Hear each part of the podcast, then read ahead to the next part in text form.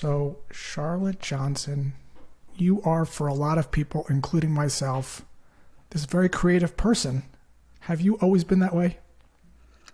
So, I think as a person, I've always been naturally interested in creativity, but in regards to my sales career, it's only been more recently that I've been adding it into it because I thought when I first started sales that I had to be this really professional person and use all this impressive language and I shouldn't be letting that side um, shine through. Um, but as I've gone on with my sales career and I've started to be more myself and add in that creativity, that's when I've started to get more and more successful. What is it about when you first start that leads you to believe you need to be so serious? Uh, it's, a, uh, it's a funny question. I honestly have no idea. I completely masked my personality I just assumed that I should be this really professional, um, serious person because I'm talking to senior people. And in my mind, I was like, these senior people are really serious, they're really professional. And I didn't really think about the fact that, okay, a lot of them are kind of like the same age as my mum. And is my mum a, a, serious person? No, not at all. Does she like to have a drink and have a laugh? Yes, 100%. So why are why are those people that we're speaking to just because they run a company any different to my friends or my family? The answer is they're not. So I find it funny when and interesting when people first start a role and they think that they need to put their serious hats on and be this really serious person when in fact that's not actually a pattern interrupt. The pattern interrupt is you being yourself and you putting through your personality. Do you think there's also something about intimidation? Like you're coming in, you mentioned this word a couple times, and I know you've written about this as well. This senior person, this C level executive, it's almost like we're putting them on some kind of pedestal. Do you think there's also some intimidation that you feel a little bit in the beginning? Yeah, massively. I was petrified of calling and emailing these senior people because I just thought that I, I don't know why I had this massive hierarchy in my head um, that people from who or, who run a company don't want to talk to junior people. Um, so I think I built this hierarchical structure in my head where I convinced myself that I don't deserve to be speaking to these people, when in fact I definitely do. When did that change? Like, when did you go from being in this position of I'm not worthy to they're lucky they're talking to me? yeah, I think it's when I joined a company where I was passionate about what I was selling. That, and the more people I spoke to, and the more people I realized I am massively helping them and their company exceed. After I realized that, and the fact that okay, these people are, are very normal. They're no different to my friends and family. Once all of these little things clicked, it kind of everything else just kind of fell in place. And then I became less intimidated to reach out, call them, email them, um, etc.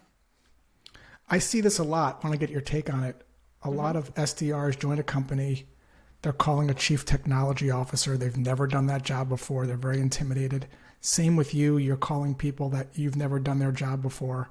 How did you go about getting to know those people better and starting to believe that what you had could fundamentally help them, you know, be more awesome at their job? Like, what was your what was your process?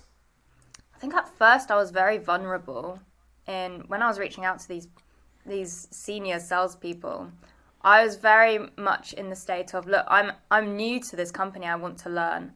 And once I learned about the challenges that different salespeople are facing in different sales organizations, once I built up that, I then gained my confidence and was certain that this helps a lot of people. And then once I gained that confidence, the rest of it just becomes easy. Me then doing my prospecting in my day to day doesn't seem like an intimidation. It just seems like an exciting chance for me to speak to people and for me to help people. How did you get to know them better? Like, what did you do specifically? For example, before I joined SalesLoft, I reached out to, I don't even know how many sales leaders, marketing leaders, SDR leaders, and I just asked for a call. And I said, Look, I'm joining this company. Or even before I was interviewing, I was like, I'm joining this company and I want to know if this challenge that they're talking about and this product is a necessity in your life and if this is a real thing. And after speaking to a lot of sales leaders, day one, me going into SalesLoft, I was so confident that we are helping so many people because I've had these conversations already before even joining. And it's not the company telling me that these are their challenges. I've then heard it firsthand already. Yeah, and I think that's a, it's a great point. So many people they're barking the words of the script, they're given the mm-hmm. language from marketing, but they don't fundamentally feel it. Like I think if I'm reading you correctly, it is kind of a feeling that you feel for the other person. Like you feel what it feels like for them to be doing their job the way they're doing it yeah. compared to the awesome after that you can provide. What other types of things can reps do to get to know that? Because I, I think this is a this is something very real and it really creates a, a tremendous amount of anxiety for people going through the motions, but because they don't feel it, they don't quite feel confident and they feel anxious and they feel rejected. What are some other strategies or tips that you might have for people to, to get to know the audience better? Ask to speak to your customers. You have your company will have so many customers, and I guarantee there are a number who are champions.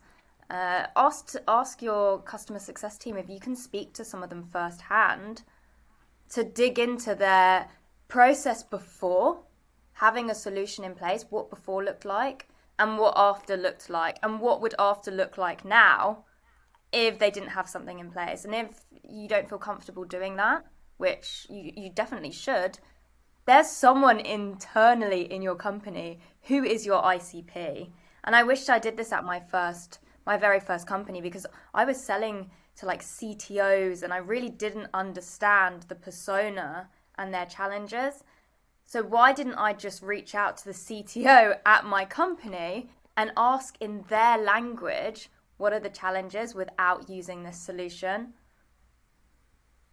Yeah, what what what do you think about also listening to inbound calls? And hopefully the AE is saying some version of like, hey, you know, last thing you probably want to do is talk to a salesperson. You know, what, what's going on at your company that prompted you to you know, reach out today and sort of understand what was going on before because nobody yeah. decides one day to pick up and the, the last thing people usually want to do is talk to someone in sales. So have you thought about that approach? Have you used that approach, maybe listening to inbound discovery calls or getting some, some prospect perspective there? I think listening to inbound calls is so useful, but don't limit to that. When I first joined SalesLoft, I found out who the top performing reps were. And I went and listened to all of their calls, every single one of them, their intro calls, their bad calls, how they handled objections, how they did discovery calls, and how they positioned it. And I wrote everything down. And at first, I just copied it.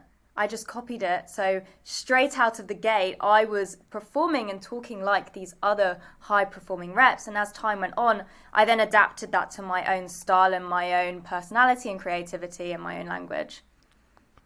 Has this always been in your DNA, this idea to self betterment?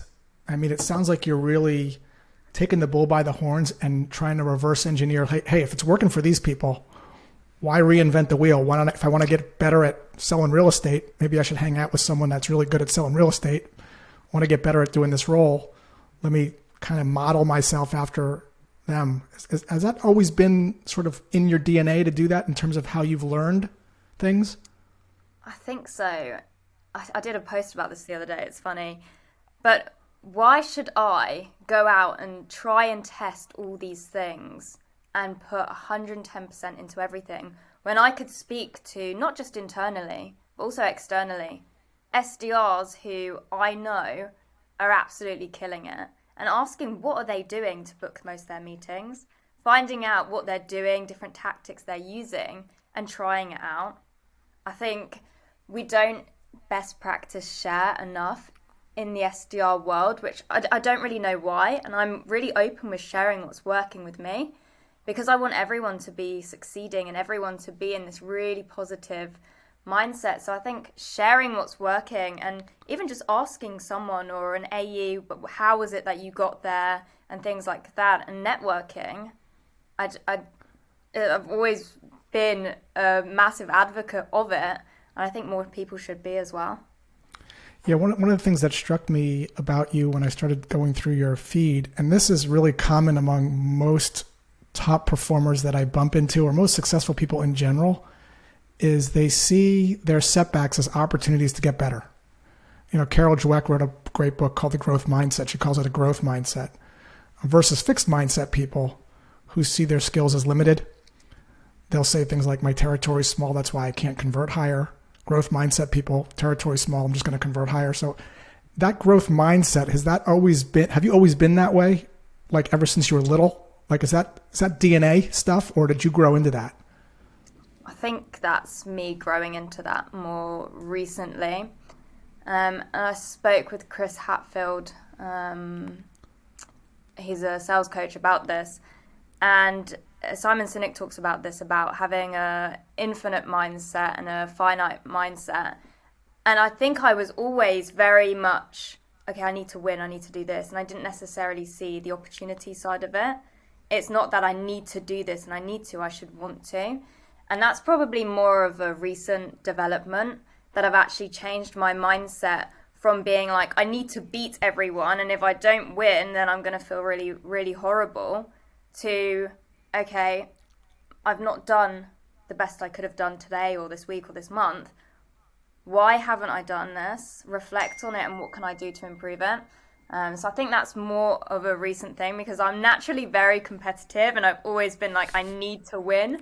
Um, but changing that energy into, okay, I don't need to win, but how can I better myself? Yeah, it sounds like you were kind of comparing yourself to others, which put a lot of pressure on yourself. Massively. I would, I would think. Yeah. Mm. Okay, so let's get into some of this other topics that I want to talk to you about. There's so much stuff, but I want to go through your process a little bit mm-hmm. and dissect it a little bit for people because a lot of people listening to this want to learn from people that are doing well, as you mentioned earlier. And so when you're tasked with starting conversations with people that don't know you, there's a tremendous amount of roadblocks ahead of you. One, you're a salesperson. That inherently is a huge red flag normally because people are weary of salespeople. They don't want to be sold and all the negative stereotypes they have of salespeople. Two, they're getting barraged from all sides with not only their inbox messages, but also advertising outside. You know, people are skipping YouTube commercials as fast as they can, hitting the skip button. They got ad blockers. They're trying to get away from being interrupted. So there's a tremendous amount of noise and messages coming at people. So breaking through and starting conversations, I think, is the toughest part of the sales job. Period. End of story. And uh, you're good at it. So let's actually talk through it a little bit. And I know it was a journey for you. I actually watched your first Vidyard video that you made, and I've seen sort of the evolution, uh, Dance Dance Revolution, but Charlotte Revolution through the prospecting. But let's just kind of unpack this a little bit. You know, step one in this, it seems, in looking at your approach is you're really very selective of the people that you actually choose to spend your time with. Um, you're not getting this list of 10,000 people. Um, talk to me a little bit about why you do that and how you select the people to spend your time with. So I've actually changed this a bit recently um, because I realized I was doing a lot of effort and a lot of researching on different industries and different people and stuff like that. So I was putting a lot of effort and a lot of unnecessary effort into how I select people. So recently I've been selecting certain industries. So, for example, um, value added resellers is one that I've been looking at recently. And then I will select the top companies for that. And then I'll read up on news trends. What's happening in that industry? have has things changed with remote working so i understand what's happening um, and then i'll select select my top prospects from it using SalesNav um, but then i'm going to do a lot of research and as soon as you start speaking to people in certain industries it just sparks up easier conversations with other people in those industries so i think step one for me is having a focus I don't want to be going after one second doing a video on value added resellers and then the next doing a marketing agency because my brain can't my brain can't process that fast. So step 1 for me is having a focus on the industry and the type of people I'm going after. What is it about the industry? Like, isn't the job similar? Is it a, is it a situation that they're going through, or are there nuances based on the industry? So there's always things like industry trends. For example, e-commerce. You can read loads of industry trends how they're absolutely booming right now. Everything's switched to digital. So I can create a hypothesis from that. And that doesn't mean me then when I'm doing my video outreach having to do an extensive amount of research per company. I'm knowledged in that industry. So then I can actually personalize at quite a scale in order to get my message across. But it seems like I'm really knowledgeable and I've done loads of research, but I've actually not done a huge amount of research. I've done enough to become that industry expert. I got it. So it's like you, you know enough to be dangerous for this group of people, but you're not necessarily drilling down to a specific person because these group of people all have similar things that they're struggling with. And you, it sounds like you kind of get a little deep into that. It's interesting, you know. Um, Mark Cuban wrote about this. He was starting, I think it was like his first media company, and he didn't know anything about media. He calls it the uh, the, the knowledge advantage. I think he called it in his book, where he would just read up on media companies, and he'd go into these rooms, and he'd be like, people would think he's the smartest person in the room, because most people in the industry don't actually read about their industry. They're they're kind of like stagnant. So someone like you coming in, reading what's current, can come across and does come across because it's true that you have a little credibility and kind of know what's going on in the space. I also think people in general want to know like what they don't know, and I think it's um it's a they're they're attracted to resources and people that can help them level up.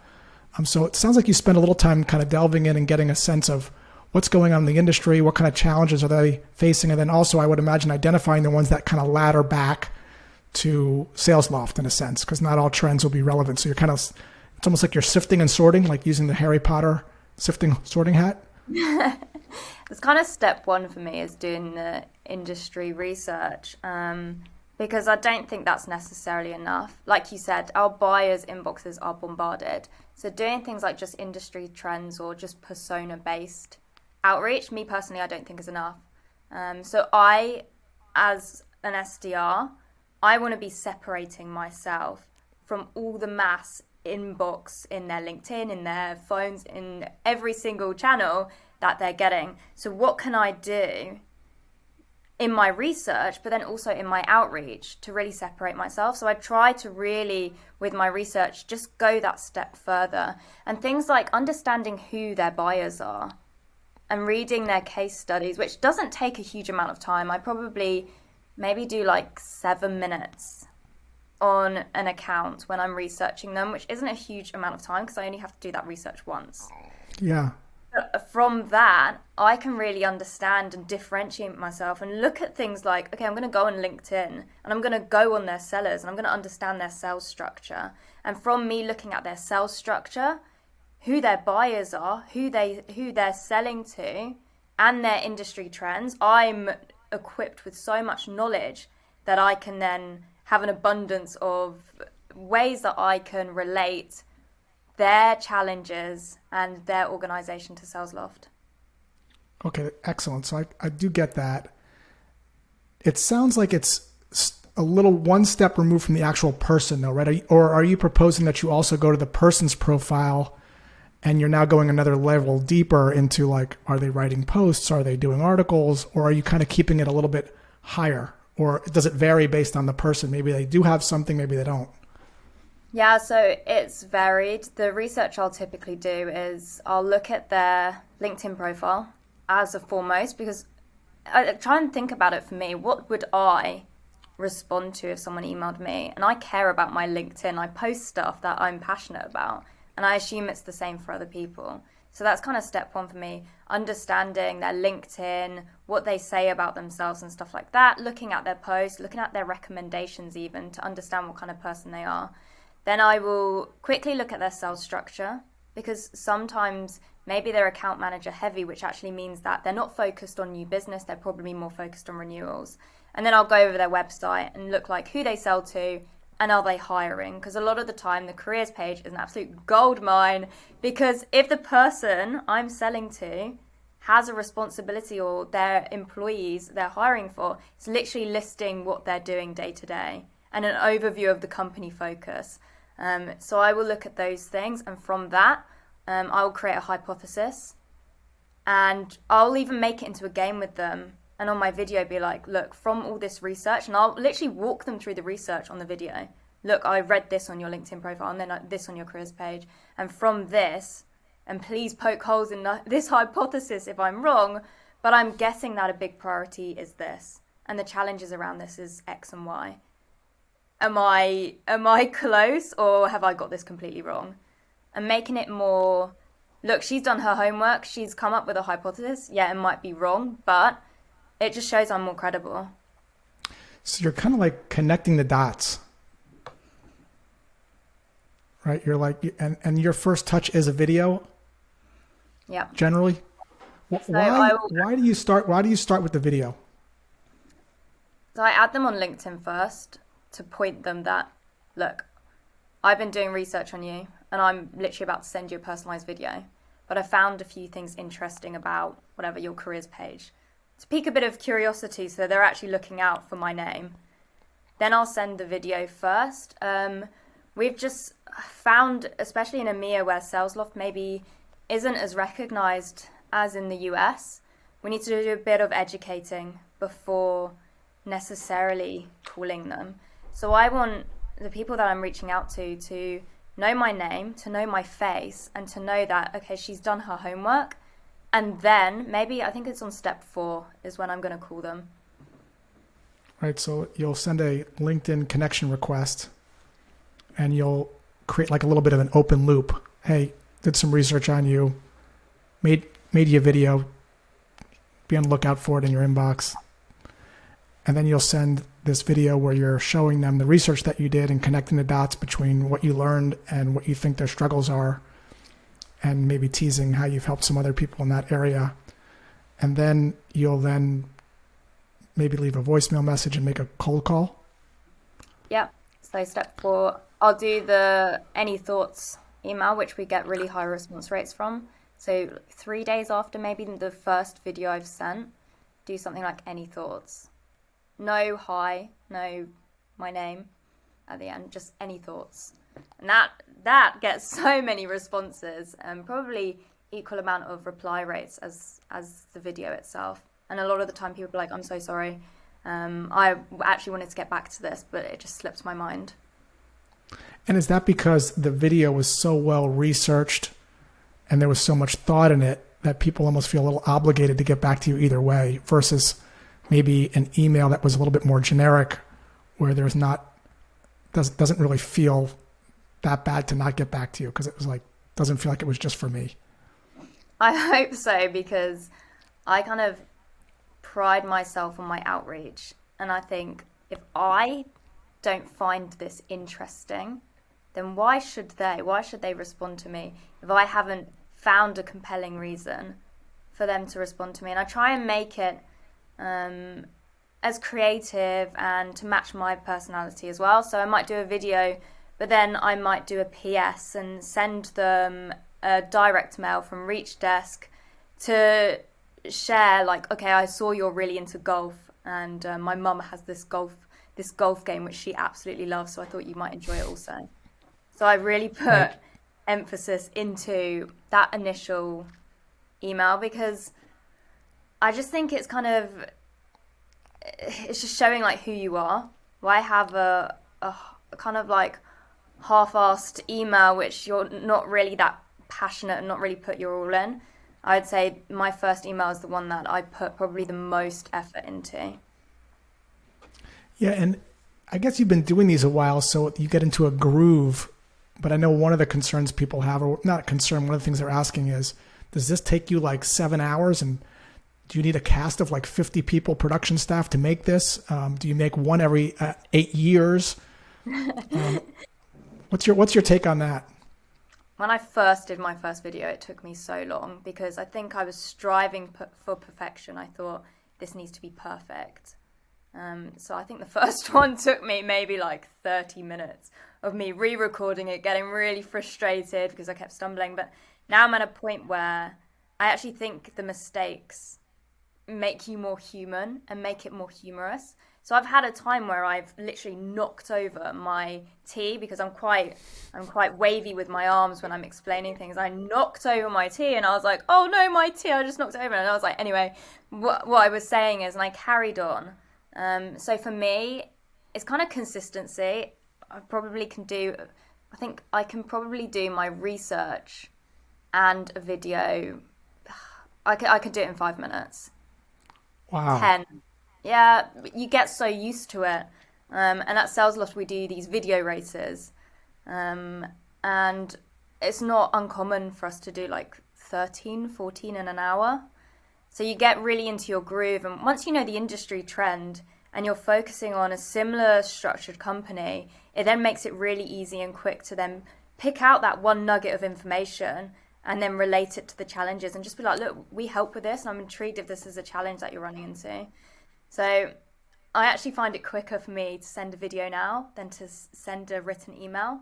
And I, a lot of the times, I my follow up emails, my um, messages before I've scheduled a demo, I actually send a video because I find it quicker to do for me personally. And I find it way more personable, especially when we're all remote. This is something else you talked about in one of your posts, which is sales as an experience, where the prospect isn't just buying into your value proposition or how you might be able to help them, but it's also about how you, the salesperson, are making them feel. And I think a lot of people don't take that into account. Can you unpack that a little bit? So people aren't buying uh, your company. People don't buy from a company, they're buying from people. So, how can I get through to them on not just uh, okay, I'm going to help your life, but also on a, a, a human level. Um, and I think it's not just an investment into this product, you're actually investing into that company when you're purchasing a product. So, how can that person not just support me with helping my, my team be more awesome, but how can they actually help invest in our company and help them grow? And I think things like I, I stay in contact with whether they're my prospects or they've bought Salesloft, I like to keep in contact with them to have that more emotional level. But then also like sharing things that your company are doing to show that this is this isn't just a product. We're actually a really great company with a really great culture, and we'd like you to partner with us, not to purchase our products, but we want you to partner with us. Yeah, I think too. Like one of the things that struck me when I was watching your content, and I've never been on the recipient end of one of your prospecting videos, but I would imagine when you make people feel good, like when they feel something from your video that you've actually you have some personality and you show that you care. I think that at, at the core of what you're doing here is you're actually showing people that you care, um, and you make people feel good. There is a biological chemical that is released in the brain serotonin or oxytocin. I can't keep track of all these science studies and chemicals, but something good is released and they kind of associate you with that feeling. And that is a differentiator. You know, yeah. in this world where there's so many different products that are similar in functionality, the salesperson and how they construct their outreach and their personality can be a differentiator. Is that what you're finding as well when you're reaching out to people? Is that kind of some of your underlying mojo? Yeah I, th- I think massively getting your personality and showing that you're just a human but also like not necessarily like if i don't have a reply from someone but i've provided them with valuable content and i've like you said made them feel good in my eyes i've done my role even if i haven't booked a meeting from it. If i'm educating someone and i'm helping them even if they're not buying Salesloft then me i've done my role um, and that's my goal. And I think this is why I've become more and more successful as I've gone on in the SDR um, role. Because at first, my goal was to book meetings. I need to do this cold call and I need to book a meeting. And then I slowly started changing from, okay, I, am not really as fussed about the outcome. If they, do, if they don't need Salesloft now or in the future or whatever, or they want to go with a competitor, that's fine. But if I, as a salesperson, have added them value and I've made them feel good, that's all that I kind of want from my day to day. And naturally, you book from that anyway. Yeah, isn't that wild? It's, it's kind of ironic that when you let go and you detach, you end up attracting more people when you're so focused on booking the meeting, you're a nervous wreck. Yeah. you sound off-putting, and people sort of want to be uh, be apart from you. So, um, something else that struck me about you as well was how you get real with people um, on a cold call. So we'll kind of get into this a little bit. A lot of times, people are petrified to pick up the phone because they can feel like they're interrupting people and they don't want to get rejected. It feels bad to get rejected. Um, what have you done to get more comfortable on the phone? Because I would imagine at the beginning it wasn't like that. You were probably a little nervous or anxious as well. I used to be petrified of the phone. I think I I was I would make any excuse under the sun not to call. Um, and I think it's once I detached myself from booking a meeting. When I first started, I thought after this call, I need to book this person in. That was my mindset. I should be booking a demo, which is why I would do so much prep and why I'd overthink the introduction and I'd overthink every single possible element that could go wrong with it because I was like, I need to book this person. And as time went on, I realized I don't actually need to book this person, even if they tell me we're using a competitor.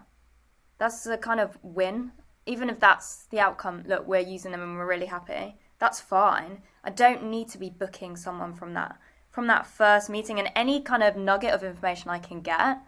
That's a win for me. So it doesn't I don't need to be booking that meeting. And then the second thing I started doing was I didn't try to go in for a demo after my first call. Even now, my goal from a call, a cold call, because I understand I'm interrupting them and they might be running into a meeting. My goal is to set up an additional 10 15 minutes to see if this is actually a fit because it might not be and that's fine. But setting up a dedicated time 10 15 minutes, which really isn't a lot.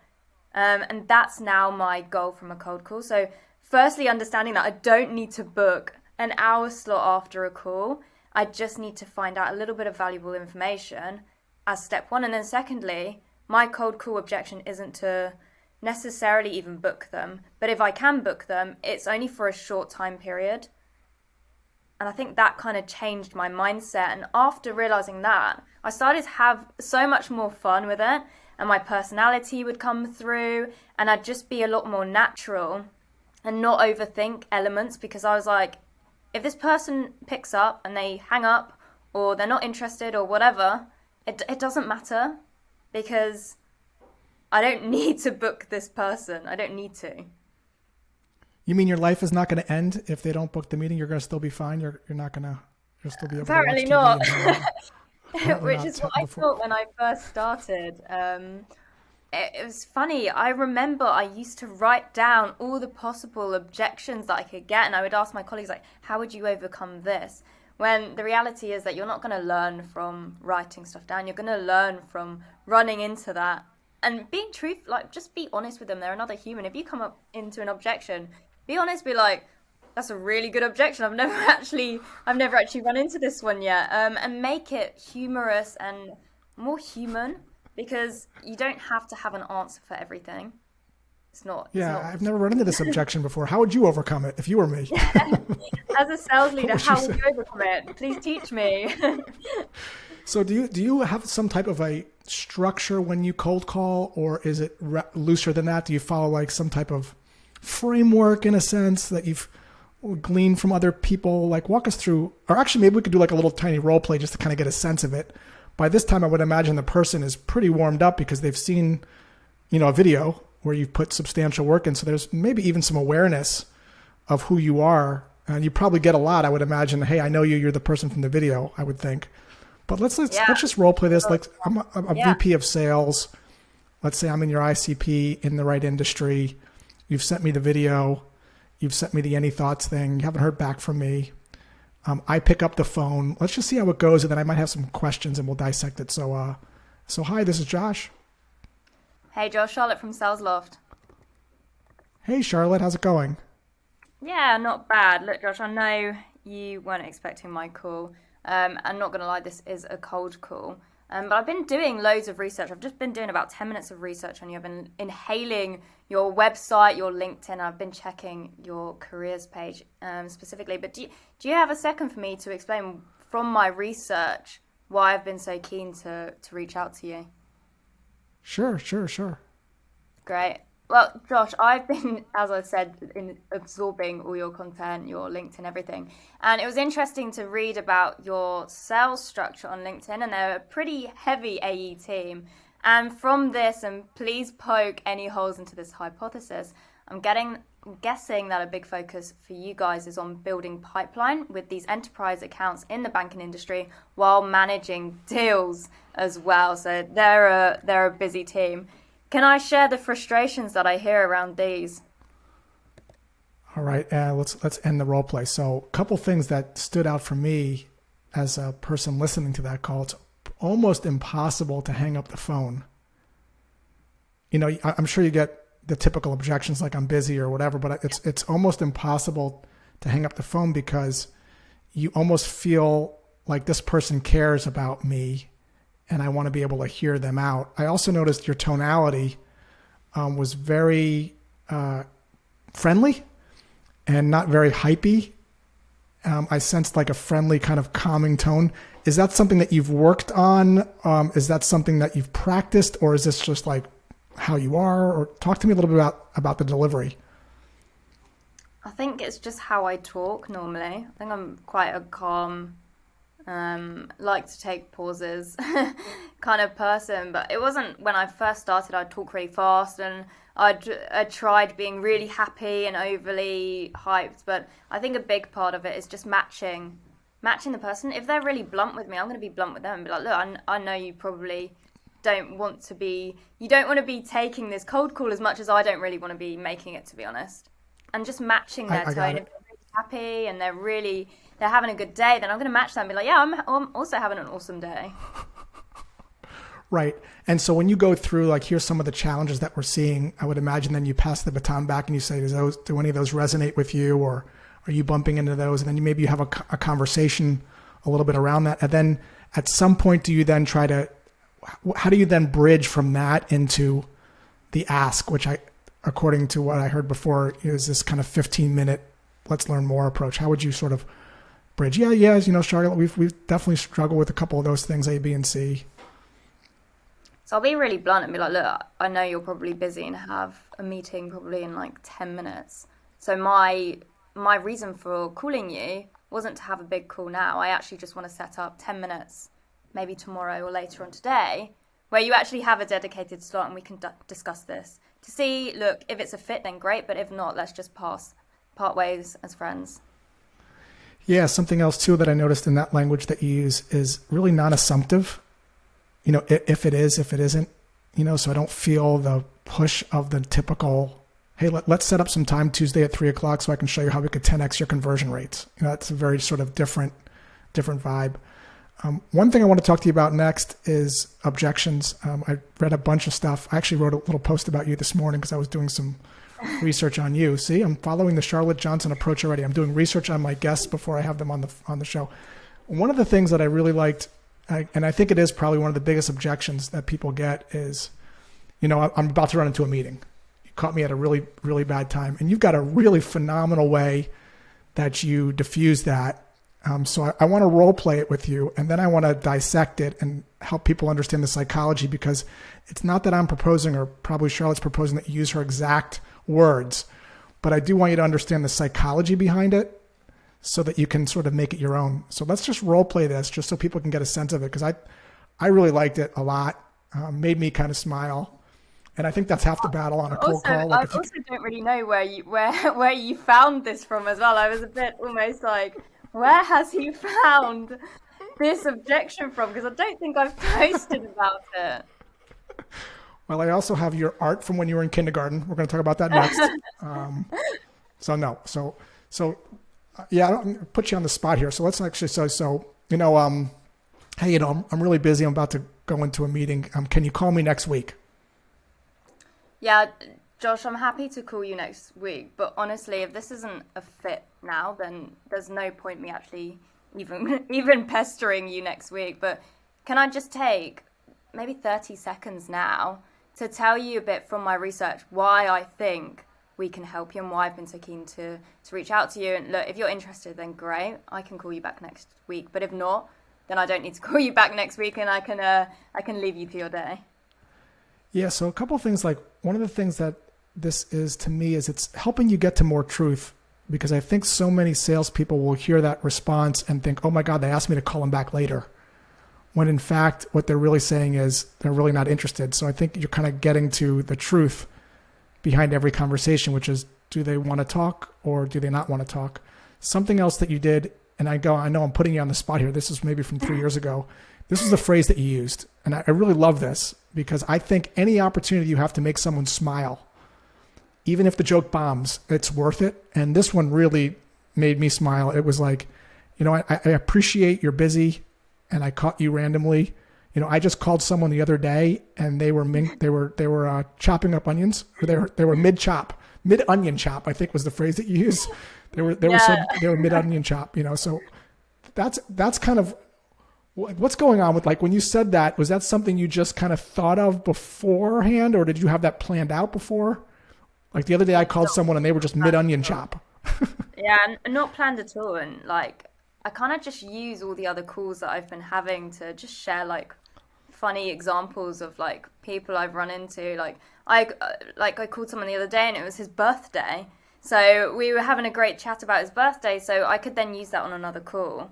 Um, so I don't really plan it, and I don't really think that we should be like, okay, I should copy Charlie's mid onion chop thing because it's not you. It's not authentic, you're copying someone else's. Being yourself and getting your personality across is what's going to help you create that bond with that other person. Right, right. And I think like if you take a look at psych- psychologically what's going on with the mid onion chop thing, that that line to me was like that was funny. Like the, the visualization that I'm actually calling someone and they're like in the middle of chopping their onions and that's why they were busy you know, like some, something that I would probably say well. is, you know, mid mid mid trampoline jump, you know, something like yeah. that. But I think that to your point earlier when we started talking about the call, any opportunity you have to be a little loose. Um, I did something uh, about five months ago. I did this post on LinkedIn. I said, prospect picks up, you get the first sentence out. They say, I can't talk right now. I'm at the gym. What do you say? So it was about 400 comments on that post about, and I had them calculated. 84% of them or some version of when can I call you back? I'll call you back next week. Yeah. Call you back next Tuesday. Um, what would you have said? hey, Charlotte, I, I can't talk right now. I'm at the gym. I'd ask what they're doing at the gym. what part are you working out? right, right. Back or buys? Is it? Did I catch you leg day? You yeah. want to skip and talk to me? Like right. Yeah. But that's the thing. Like that requires you, to your point, to detach, right? Mm. Because when you're attached to the meeting, you're kind of in that 86%. And I think when you're detached, you can sort of be in the moment. I think this is what you're you're talking about here is just kind of being in the moment, right? It's like just kind of being in the moment and letting go of like that you're trying to book a meeting or a demo. Because even if you that person is mid working out and you've distracted them and you've made them laugh because you're like, oh, where are you? What are you working out on? And made them laugh and then like, look, anyway, I'll let you go that person's going to remember you. So when you do reach out again, you can use that either in your email subject heading, be like, How was your ab workout? Or when you call them again, use that. You don't have to use that first call or that first email or whatever to book the meeting. You can use all these nuggets that you're getting.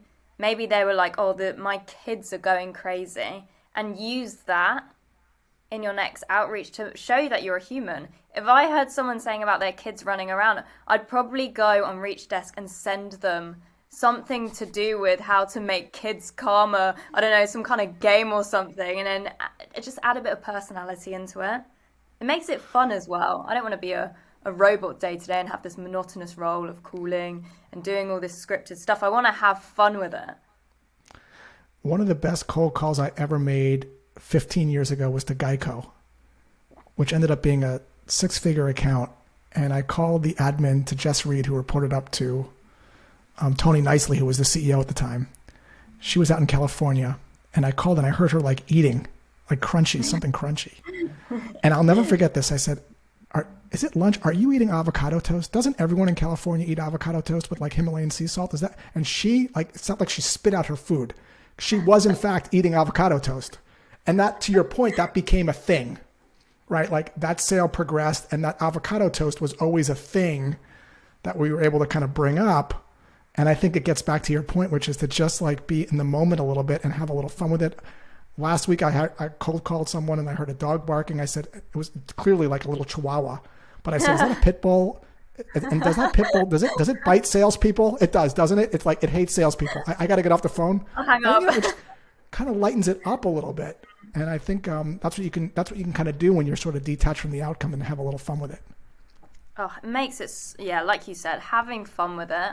Like these people who are getting cold calls don't want these serious conversations either. They want they they've answered the phone because they're they're probably not actually busy.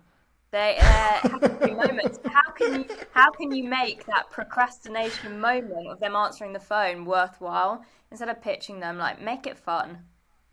Right. Uh, absolutely. Okay. So last thing I want to talk to you a little bit about is you mentioned also this idea of curiosity in sales.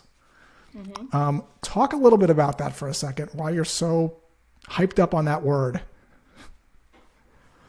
So I am naturally, and I think everyone I know is naturally such a curious person. When I, if I receive, for example, something in the mail that has my name on it, I have to, and it's not from like the bank or something, I have to open it instantly to find out what it is. If I see someone's done a video and they've sent it to me and they're on my LinkedIn page, I have to, I have to click on it. If someone sent me a voice note saying I was doing research and I had a quick question, I'm like, what's their question? It just runs into my mind, and my curiosity takes over, and I'm like, I need to find out. And why am I that different from other people? I, I, I don't think I am. So, how can I use that to pique other people's curiosity? So, I will do things like in my voice notes, when I leave the LinkedIn voice notes, I will just say things like, had a quick question, dot, dot, dot. And you're thinking, what's her question? What is it? And you have to click on it. Or in my videos, when I send an email, I'll be like scrolling through your LinkedIn posts and found something really interesting, dot, dot, dot. And the video will be me on that post. So obviously, this person wants to find out about what I'm saying about their post or what I'm saying about the research that I've done with them. So using that to your advantage to, to get a response from from someone. Love that. I mean, it's I, there's a guy George Loewenstein who's a behavioral economics professor. I think it's at Carnegie Mellon. He calls these information gaps, and brains cl- crave the closure. Right? If you've ever watched a series on Netflix, you get to like the last. I'm watching Queen's Gambit now.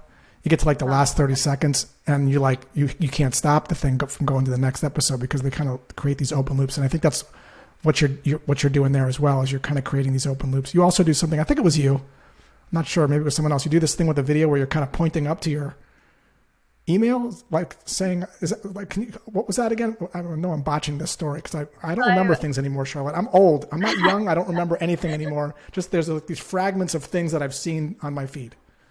I've I used a number of things with that. So I can use if I'm doing a video in the any thoughts instead of me doing any thoughts, I might do a GIF of me pointing up like that and then they're gonna be like, "What's she pointing at?" Or on LinkedIn, you can add in a GIF, and there's this little baby that I like to use, and he's pointing up, and it's pointing up at the last thing I sent to them, but it's funny and it's adding a bit of humor to just to nudge them, but not in an annoying kind of pesky way. Yeah, I think this this gets back to the theme of this podcast episode with you, Charlotte, which is just to make people feel a little good and to turn the sale into an experience much like you would have an experience when you'd go into a Four Seasons. You know, there's an experience that you have when you go into a nice restaurant or any kind of restaurant. Just, this is the experience. And not just thinking about sales as a value proposition and vanilla messages that you have to get across, but how do I communicate in ways that are clear, that pique curiosity, and make people actually feel something? And I know you're you're big on that as well. With uh, you talk a lot about emotional emotional words. Maybe we can end on that. Uh, talk to us a little bit about the problem of vanilla words in sales. I call them kind of these these vague words where we're talking about ROI and conversion rates, um, and why those don't land as much, and what you recommend instead.